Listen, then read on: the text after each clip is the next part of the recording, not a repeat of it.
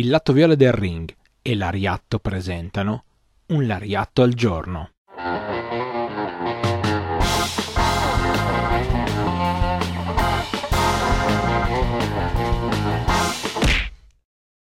Benvenuti a un nuovo appuntamento con un Lariatto al giorno, io sono Stefano, una delle voci di Lariatto e sono qua come ogni mattina dal lunedì al venerdì alle 8 su Spotify oppure su YouTube per raccontarvi di un piccolo aneddoto riguardo il mondo del puro reso, il wrestling giapponese. Un wrestling giapponese che ovviamente noi seguiamo di settimana in settimana, di cui vi portiamo anche una traccia tutti i martedì alle 18 su Twitch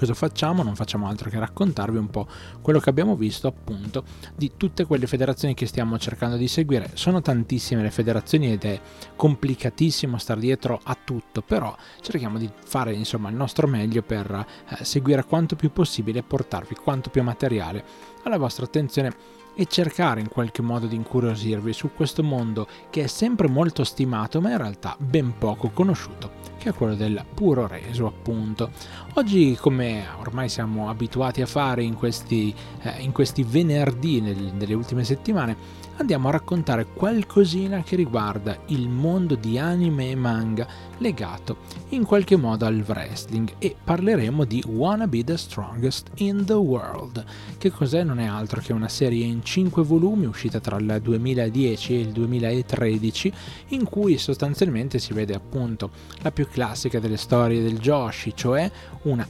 idol che in qualche modo si muove all'interno del mondo del puro reso per diventare una Joshi puro reso, quindi una ragazza che fa wrestling. Quello che accade è sostanzialmente è questa serie dove, eh, diciamo così, se volete guardarla è meglio se la guardate o a volume basso oppure cercando di spiegare molto bene ai vostri genitori, parenti e amici e magari vicini di casa che state guardando un anime che riguarda delle ragazze che fanno wrestling perché, perché è molto particolare. Allora sostanzialmente in questi cinque volumi si raccontava di questa ragazza che appunto eh, folgorata già dalle prime battute di questa storia eh, del mondo del puro reso, perde una battaglia e poi decide, eh, perde la sua battaglia diciamo così di debutto, presa quasi per gioco, quasi per ehm, diciamo così incoscienza e poi da lì decide eh, di diventare forte abbastanza per riscontrarsi nuovamente con chi l'ha battuta e poi da lì insomma iniziare la sua carriera da professionista. Quello che è accaduto a tantissime idol prima e che accadrà ancora a tante idol in futuro viene rappresentato in questo modo un po' così particolare. Vi dicevo di ascoltarlo a volume basso o cose del genere perché comunque una componente un po' così goliardica, riferita anche un po' troppo alla sessualità, viene abbastanza in evidenza. Ad esempio, proprio nel primissimo episodio della, della, serie TV, che poi ovviamente questo manga è stato trasportato in una serie da 12 episodi complete, disponibile su YouTube sia doppiata in inglese che in. Mm, in giapponese con i sottotitoli in inglese, vi lasceremo i link in descrizione. Ovviamente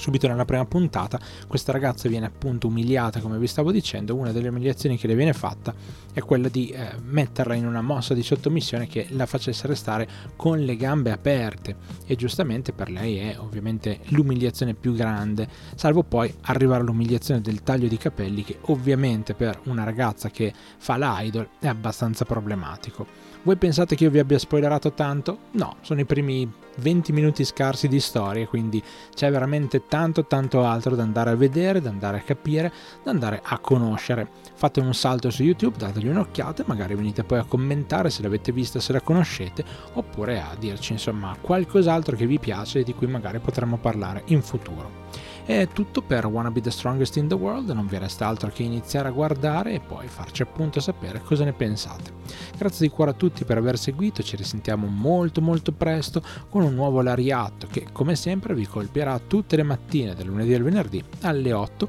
su Spotify oppure su YouTube. Grazie davvero di cuore a tutti, ci risentiamo come sempre. Alla prossima!